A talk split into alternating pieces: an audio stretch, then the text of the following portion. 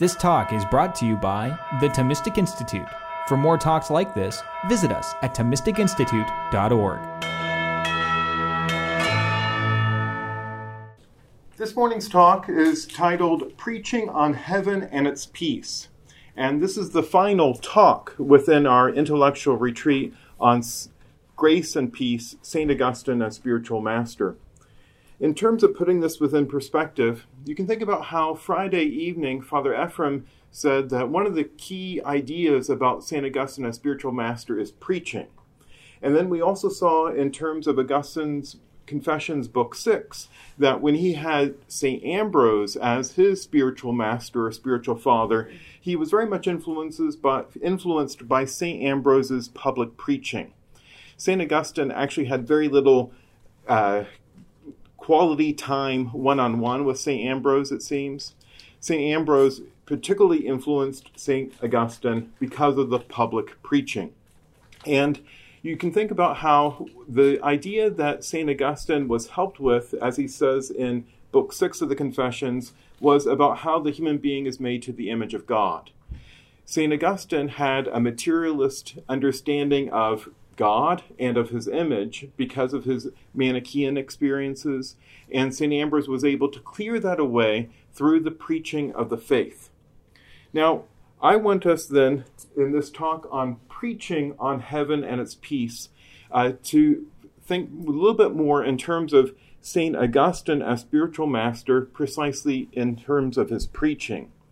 In Dr. Clemens' second talk yesterday, uh, he focused on two texts from St. Augustine, the Enarrationes in Psalmos and the tractates on First John.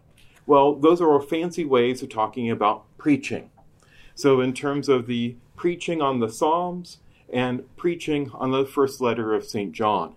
Okay, so just again and again, we can think about St. Augustine, especially helping us through his preaching. Today we have about 5 million extant words from Augustine about 5 million. And some of those are in these classic texts that have influenced Western civilization. So, in terms of confessions, City of God, on the Trinity. But in the past few decades, scholars have begun remedying the neglect in scholarship precisely in the activity that St. Augustine mostly did day to day, and that was preaching. In Peter Brown's epilogue to the new edition, the 2000 edition of his authoritative biography, Augustine of Hippo, uh, we see that there's a special turn to sermons, particularly in terms of the Dolbeau sermons. So there was a recent discovery of these new sermons. Peter Brown writes of the change in his own perception by taking Augustine as preacher more seriously. For instance, the Dolbeau sermons make abundantly plain abundantly plain that when Augustine preached, his statements were by no means the ex cathedra statements of the representative of a securely established Catholic hierarchy. Brilliant, urgent, and at times intransient, his sermons are better described as dialogues with the crowd. They are often inconclusive dialogues. One senses in them the constant presence of the unpersuaded, the indifferent, and the downright disobedient. Right? Now, so in terms of uh, what was St. Augustine's style in his preaching? Okay, and you know, different preachers have different styles. Father William Harmless, a Jesuit from Creighton who passed some years ago, wrote an influential article titled A Love Supreme Augustine's Jazz of Theology. And what he does is he talks about St. Augustine's preaching precisely through that metaphor of jazz. Okay, so I don't know if you like jazz music, uh, that there are qualities of his preaching very much like jazz. So let's think about this.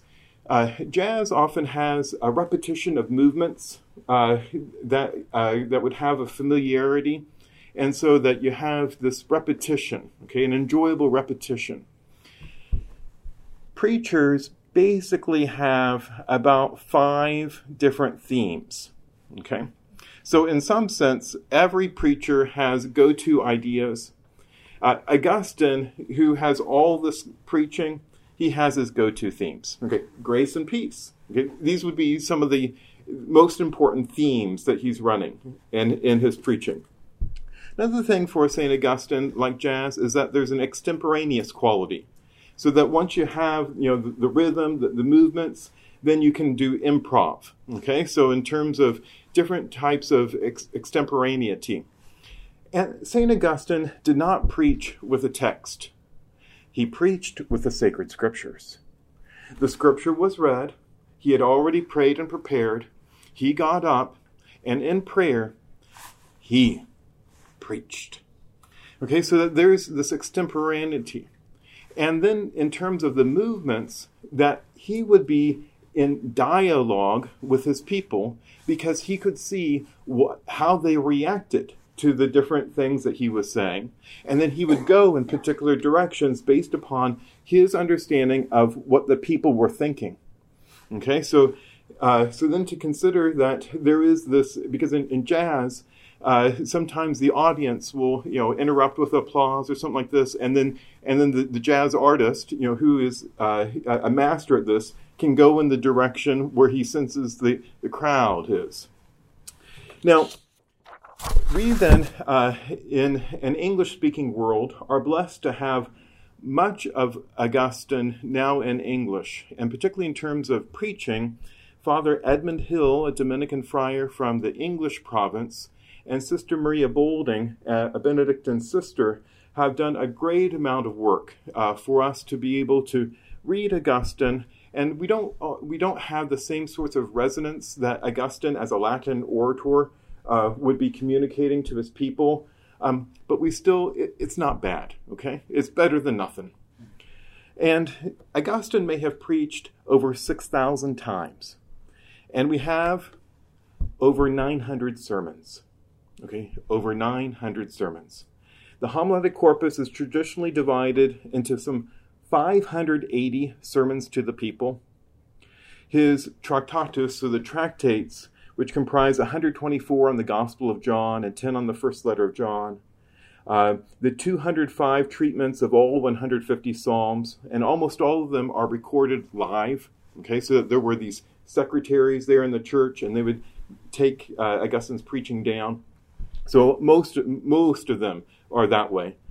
Um, and so uh, and then uh, these these collect these uh, writings or you know, really sermons on the Psalms were called Enarrationes by Erasmus in the 16th century. Okay.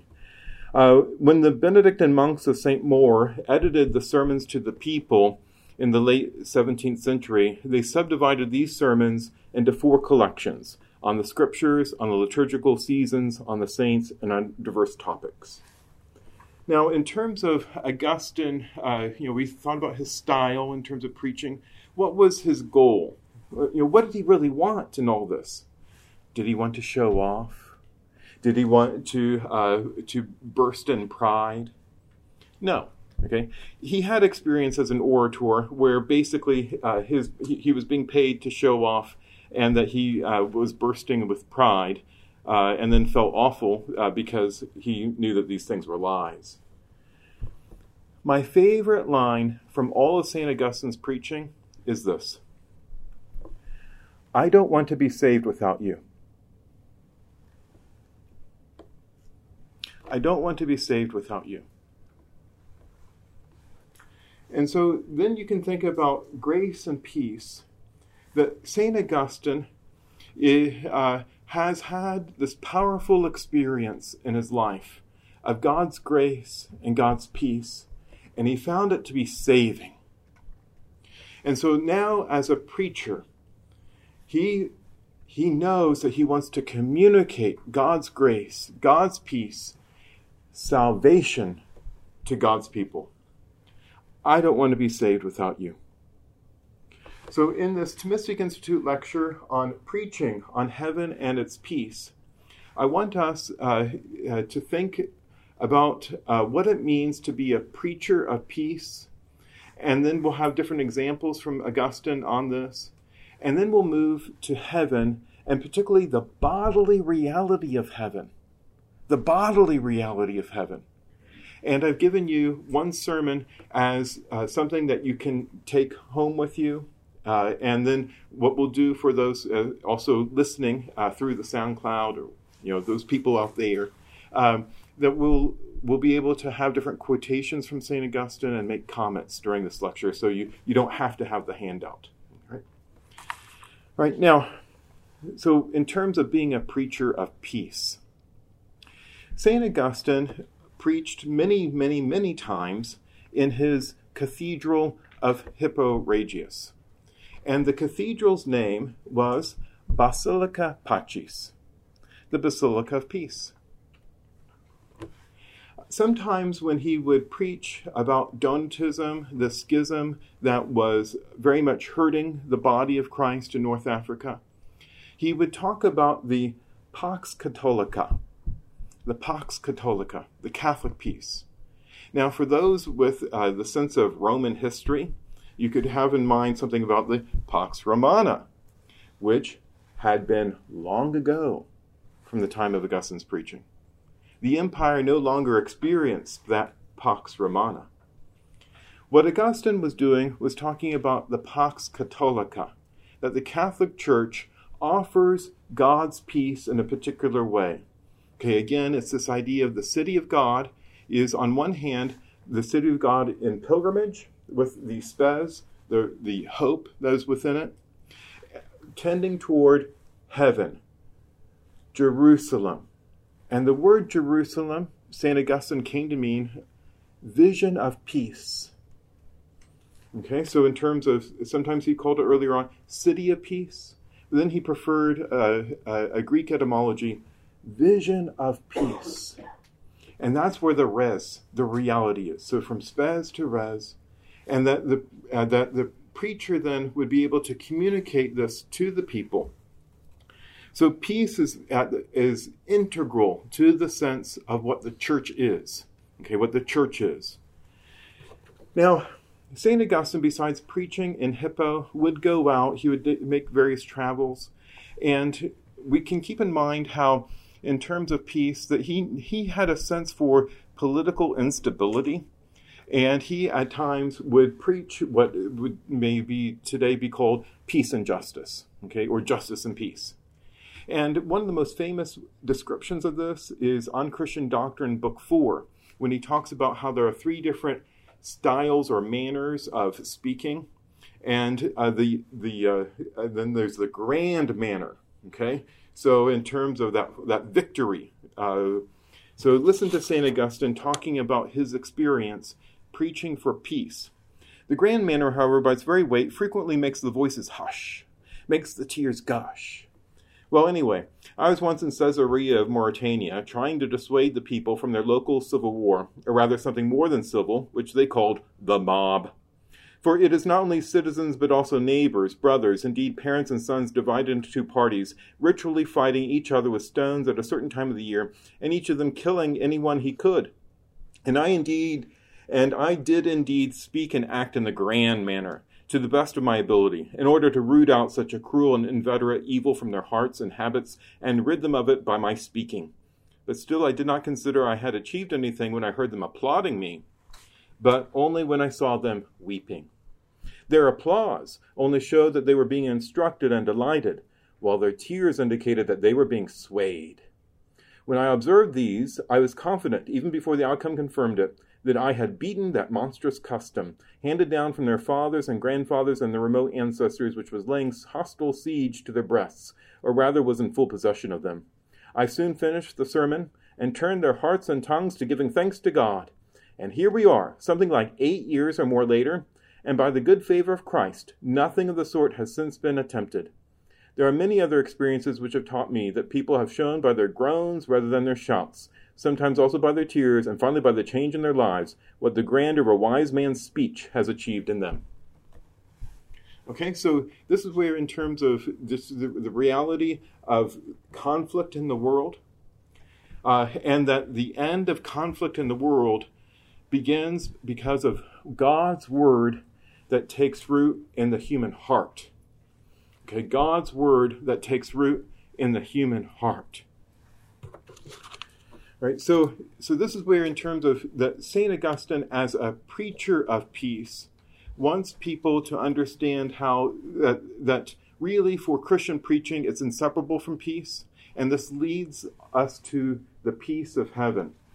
Okay, so in one sermon, Sermon 101, when he was preaching in Carthage, so visiting there at the Faustus Basilica, he says, Such then should Christ's apostles be, preachers of the gospel, not greeting on the road, that is, not looking for something else, but proclaiming the gospel out of genuine brotherly love.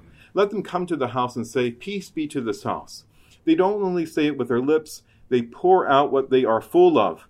They preach peace, and they have peace. They are not like those of whom it is said, Peace, peace, and there is no peace. Jeremiah 8. What's the meaning of peace, peace, and there is no peace? They preach it and don't have it. They praise and don't love it. They say and they don't do. As for you, though, be sure you accept peace, whether Christ is being proclaimed casually or with sincerity. Okay, so this is where um, sometimes people are, in some sense, too dependent upon the preacher and the preacher's life. I don't know if I like that preacher in terms of, uh, well, St. Paul knew this in his letter to the Philippians. You know, he knows that some people preach uh, Jesus for different motives uh, and whether in pretense or truth, let Christ be proclaimed. And so, you know, yes, a preacher should actually communicate the peace in life.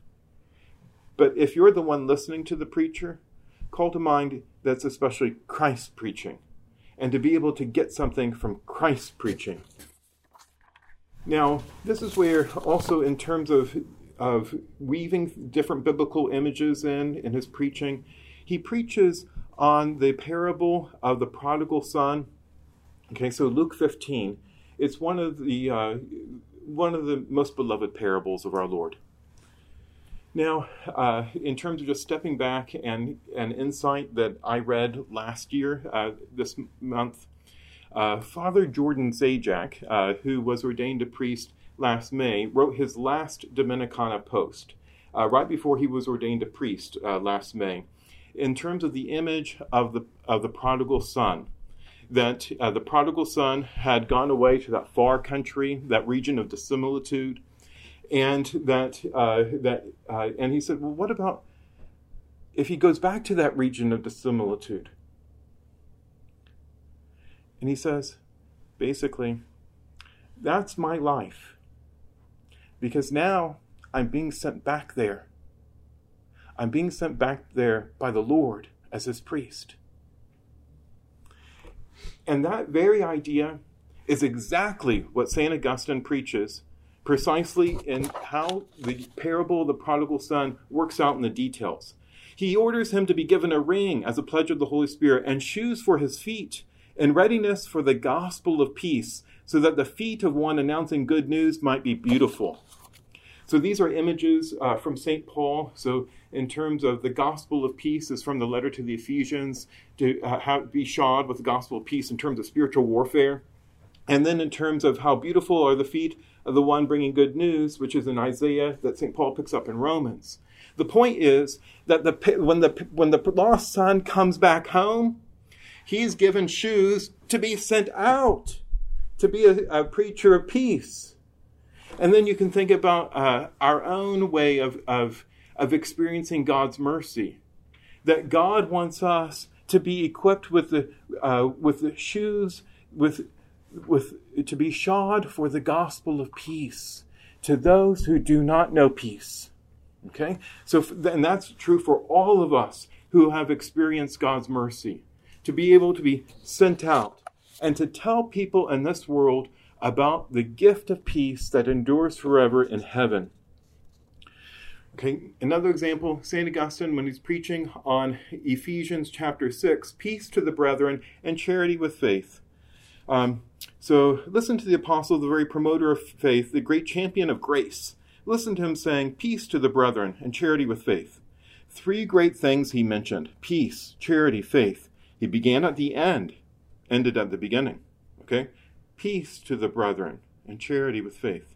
The beginning, you see, lies in faith, the end in peace. Those are the three things mentioned by the apostle peace to the brethren and charity with faith. Peace to the brethren. Where does peace come from? And charity, where does charity come from? With faith. If you don't believe, you see, you don't love. So the apostle said, beginning like that from the end and coming back to the beginning peace, charity with faith. Let us, though, say faith, charity, peace. Believe, love, reign. If you believe, you see, and don't love, you still haven't distinguished your faith from those who trembled and said, and said, We know who you are, the Son of God. You then love, because charity with faith will itself escort you right through to peace. What, what peace? True peace, complete peace, solid peace, carefree peace, where there's no disease, no enemy. That peace is the final goal of all our good desires. Charity with faith, even if you say it the other way around, you are saying it well faith with charity.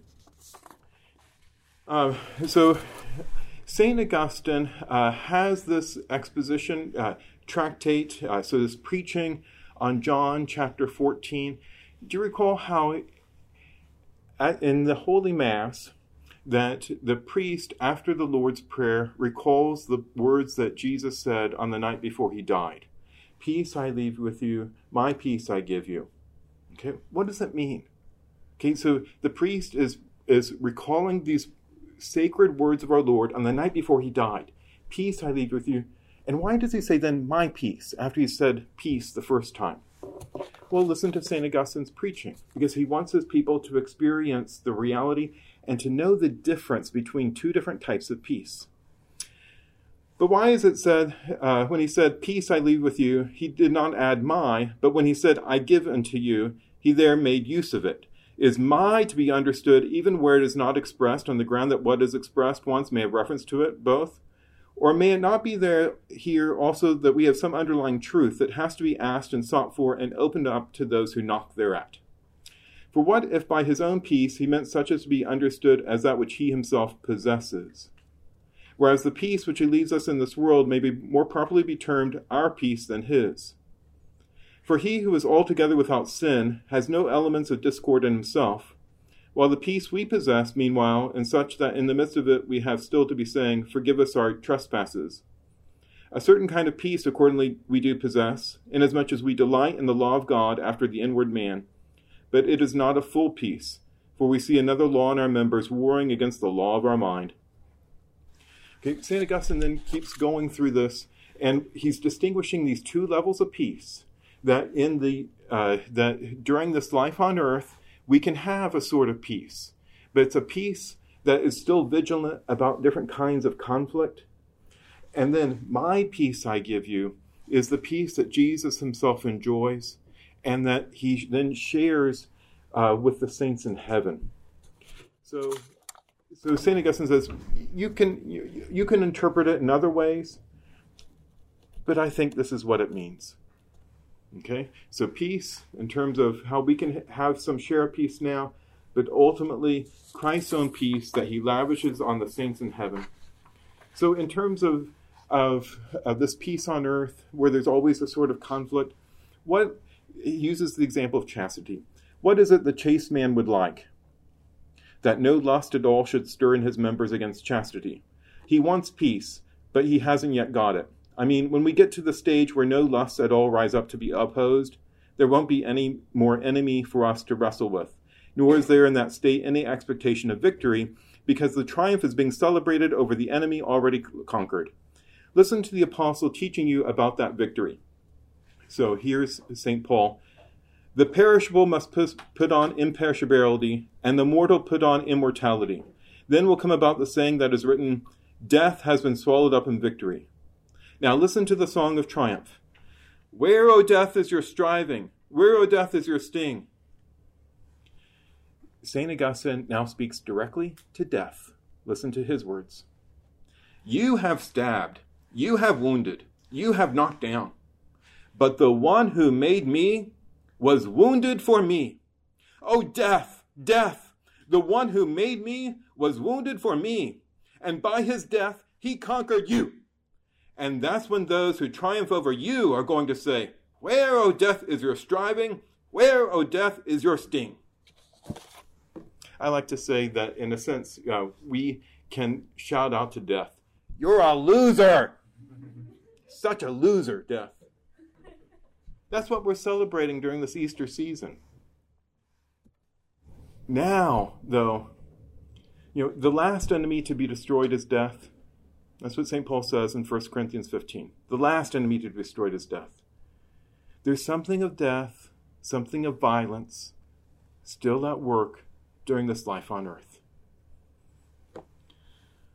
Okay, so uh, so Saint Augustine then uh, really wants us to be able to see the difference, and for us now to seek the peace of the heavenly Jerusalem, to seek the peace of the heavenly Jerusalem. Listen to his, uh, his, his way of talking about the peace of Jerusalem. He has blessed your children within you. He's quoting a psalm. Who has blessed them? He who has established peace on your borders. You all leapt for joy when I said that. Love this peace, my brothers and sisters. We are absolutely delighted when love of peace shouts from your hearts. So how delighted you must be yourselves. I had not yet said anything about it. I had not explained. All I did was read out the verse, and you shouted your joy. What was it that you cried out in you? Love of peace. But who displayed peace before your eyes? Why did you shout? Why else if not because you love it? But how do you love something you can't see? Peace is invisible. What kind of eye equips you so to see it that you love it? If you do not love it, you would not acclaim it so joyfully as soon as it is mentioned. Such are the displays of invisible realities which God puts on for us. How intensely beautiful must that peace be if your understanding of it has pierced you to the heart. What am I to say now about peace and in praise of peace? Your delight in it has run ahead of, my, of any words of mine. I cannot fulfill your expectations. I am unequal to the task. I am too weak. Again, think about the jazz musician. You know, when the jazz musician uh, uh, already has songs that are familiar to the audience, and he starts, you know, playing something that is just greatly loved, the audience will go, "Woo!" You know, just as soon as as soon as it's recognized.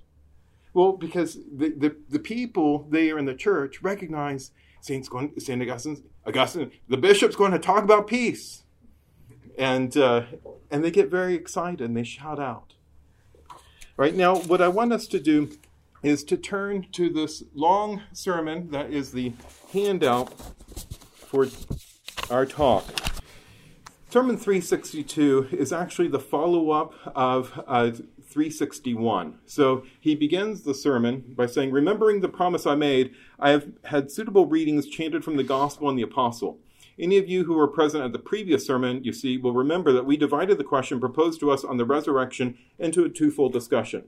First, we would discuss, for the sake of those who doubt it, or even those who deny it, whether there is going to be a resurrection of the dead.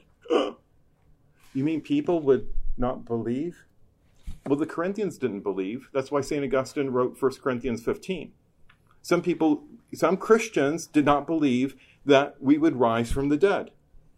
The Catechism quotes St. Augustine's Enarrationes in Psalmos, where Augustine says, At no point is the Christian faith more vehemently opposed than the resurrection of the dead. Okay? But you know, it's not just simply non Christians who oppose it. Frankly, sometimes things in Christian hearts oppose it. St. Augustine knows this. And so he, in the previous sermon, you know, wanted to preach about the very reality of the mystery of the resurrection. So, uh, uh, for the sake of those who doubt it or even those who deny it, whether there's going to be a resurrection of the dead. Well, after that, we would inquire as best as we could, according to the scriptures, what kind of life the just are going to have in the resurrection. Heaven! What's heaven going to be like? Have you wondered? I mean, this is about forever and ever and ever. And really, people are impoverished today in terms of thinking about heaven.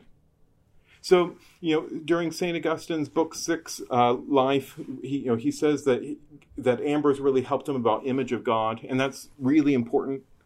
Well, another idea that is just really important is heaven and what that peace in heaven really means. Okay? So notice in the second paragraph, he says, So let us all beg the Lord together with earnest devotion from the heart, both that I may suitably pay the debt and that you may profitably receive it. Okay, so just in terms of thinking about prayer, and he's reliant upon the people's prayer because Augustine has a duty here, and then that he wants the people to have hearts receptive to the preaching. Um, and he goes on, this, after all, is the bigger question, it must be admitted. But mightier than any difficult question is charity, whose slaves all of us ought to be, so that God, who ordered this undertaking, may turn all our difficulties into ease and joy. Right, so he reminds them of the uh, of the different things that he had said of the previous day. And if you go to uh, page two, so page two with number four, uh, the translator puts in this little paraphrase We are still sighing in this life for our true home country. Be that as it may, and then St. Augustine goes, Be that as it may, brothers and sisters, in this life we are still wandering exiles, you know, poor wayfaring strangers, still sighing in faith, for I know not what kind of home country, and why I know not what kind, seeing that we are its citizens, unless it is because by wandering away into a far country, okay, Luke 15, parable of the prodigal son, we have forgotten our true native land, and can so say about it, I know not what kind of place it is. This amnesia is driven from our hearts by the Lord Christ, King of that country, as he comes to join us in our exile. And by his taking of flesh, his divinity becomes a way for us, so that we may proceed along it through Christ as man and abide in Christ as God. Okay, so then to consider how uh, that Christ is the one who has come into our own uh, farness. Okay, so that way he may bring us close. He may bring us home. He may bring us home. So I don't know if you've ever heard St. Augustine on Amen and Alleluia, but it's extremely important. And we'll begin at the bottom of page 20. So within the homily, this would be called chapter 28. So page 20. He wants people to think about heaven on page 20, chapter 28, it's easier to say that there, what there will not be what there will not be in that life than what there will be. Okay? You will say, How do the angels live? Because St. Augustine reads from the gospel about becoming equal with the angels. It's enough for you to know this that they don't have a life subject to decay. You can be told more easily, you see, what there will not be in that life than what will be there. After all, even I, my brothers and sisters, can briefly run through some of the things with you that will not be found there. And the reason I can do this is that we have experienced these things and know the things that will not be found there, Well, what there is to be found there we have not yet experienced. For we are walking by faith, not yet by sight. So long as we are in the body, we are wandering abroad in exile from the Lord. So, what kind of thing will not be found there? Marrying wives in order to have children, because there will be no death there. There won't be any growing up there because there won't be any getting old. There won't be taking of nourishment because there won't be any diminishment. There won't be any business because there won't be any neediness. There won't be any of those praiseworthy works of innocent people which the poverty and the necessities of this life oblige them to engage in. You see, I'm not only saying that there won't be any of the activities there of robbers and usurers, but that there won't be any of the things which innocent people engage in because of the need to relieve human necessities. What does he mean by this? Works of mercy. Okay? You know, so this is where, in terms of, uh, he preaches elsewhere about Mary and Martha and how uh, he says to Martha, Martha, you know, he, what she did was she welcomed the stranger in terms of the, the corporal works of mercy. You know, she fed the hungry, that she was very hospitable. In heaven, what we have, Martha, there'll be no more strangers to welcome. There will, no, there will be no more hungry people to feed. You will have what Mary already enjoys being at the feet of the Lord. Okay? So, this is where, in terms of just thinking about uh, uh, one Dominican priest who loves Saint Therese and knows that I love that I love Saint Therese, said to me about Saint Therese's comment, "I'll spend my heaven doing good on earth," and he just replied, "That's a part-time job." Because even in terms of the saints, they're not going to be doing good on earth for people who are needy. Okay? So just to be able to think about how it's it's not that. It will be a perpetual Sabbath, St. Augustine says. You know, a perpetual one, an eternal one. There will be inexpressible peace and quiet quite impossible to describe. But as I've said, to describe it, all we are reduced to saying what won't be found there. It is to that peace and quiet that we are wending our way. For that we are spiritually born again. Just as we are born, you see, in the flesh for toil and hardship, so we are spiritually born again for peace and quiet. As he cries out to us indeed, Come to me, all you that labor and are overburdened, and I will give you rest. Here he feeds us, there he perfects us. Here he makes promises, there he keeps them. Here he communicates in the heart, uh, there he makes it all clear and manifest. Communicates in code, there he makes it all clear and manifest. But when in that state of bliss we have been saved and brought to perfection, both in spirit and in body, there will be none of these activities, not even any of those which are to be praised here below in the good works of Christians. Okay, so then he talks about the corporal works of mercy. Um, you won't even have that. Are you going to take in the stranger and foreigner where all are living in their home country? Will you visit the sick where all enjoy the best of imperishable health? Bury the dead where they live forever? Okay. Reconcile the quarreling where all is peace? Right now, 29. This is uh, the most famous portion. So, what will be going on there? Haven't I already said that's easier for me to say that won't be there than that won't be than what will be happening there? This I do know, brothers and sisters, that we are not going to slumber and do nothing. Because sleep, too, is something that has been given to the soul as a support for its defects. Sometimes people think, in terms of rest and peace, rest and peace, that it's just, you know, just a sleep where, you know, it's just sleeping. No, no, no, no.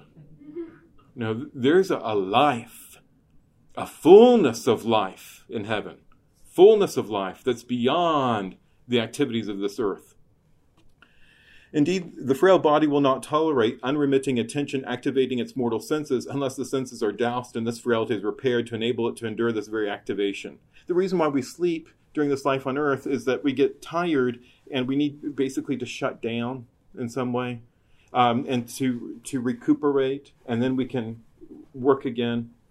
We don't need that in heaven. Okay, so there won't be any sleep there. After all, where there's no death, there won't either be the image of death because sleep is the image of death. Now, however, that you should allow the fear of boredom to creep up on you when you are told that you will be awake all the time and won't be doing anything. I can say, and how indeed it's going to be, I cannot say, because I can't even see it yet. Still, there's something I can say without impudence, because I'm saying from the scriptures what our activity will consist of there. Our whole activity will consist of Amen and Alleluia. What do you say, brothers and sisters? I can see that you hear and are delighted.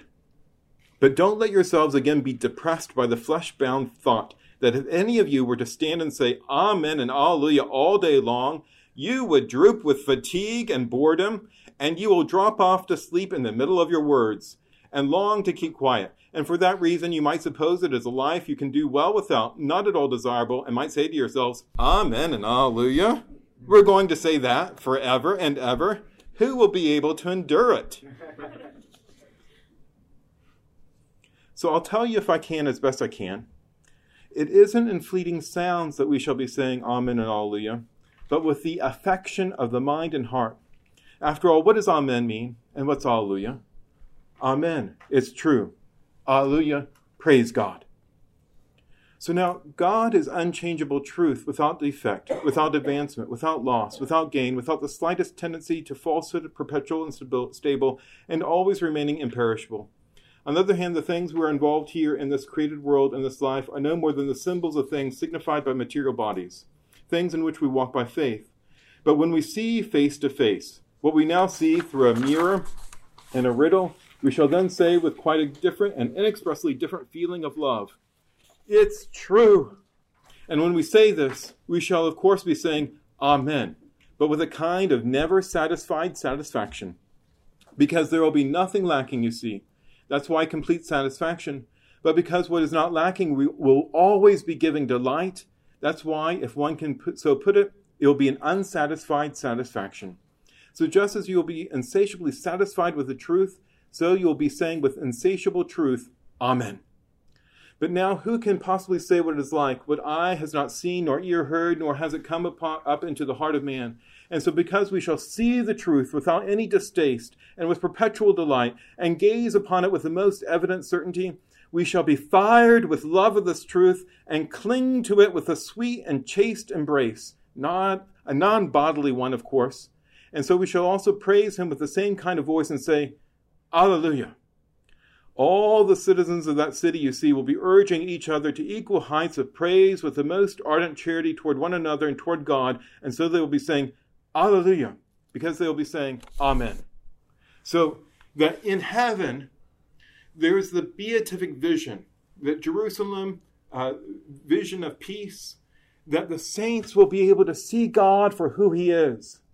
And that, that this everlasting vision will be able to, will be able to say, Amen. It's true. The thing that we believed in faith during this time of walking, not, uh, not by sight, but by faith, we'll be able to see because that's God, united to God. United to God, say, Amen, it's true. In fact, for St. Augustine, even the bodily eyes of the resurrected body will be able to know something of God's presence. And he uses the example of the immaterial soul. Okay, so if I look at somebody's face and somebody then nods at me, and then uh, I know I can't see that immaterial soul, I see a body. But because, you know, he's alive. And, and so I can, I know that the immaterial soul is there, is there because of the recognition, the thought process, the smile, the nod, all these things. I don't see the immaterial soul, but I know there's an immaterial soul there.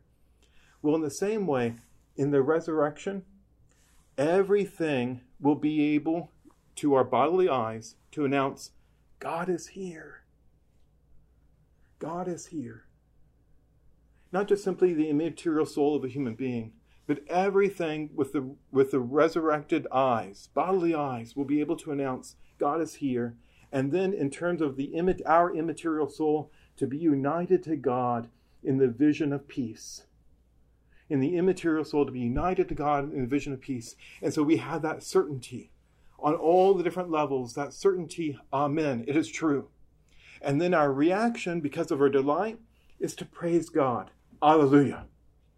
Praise God. It's true. Praise God. And that is the life of heaven and its peace. Thank you.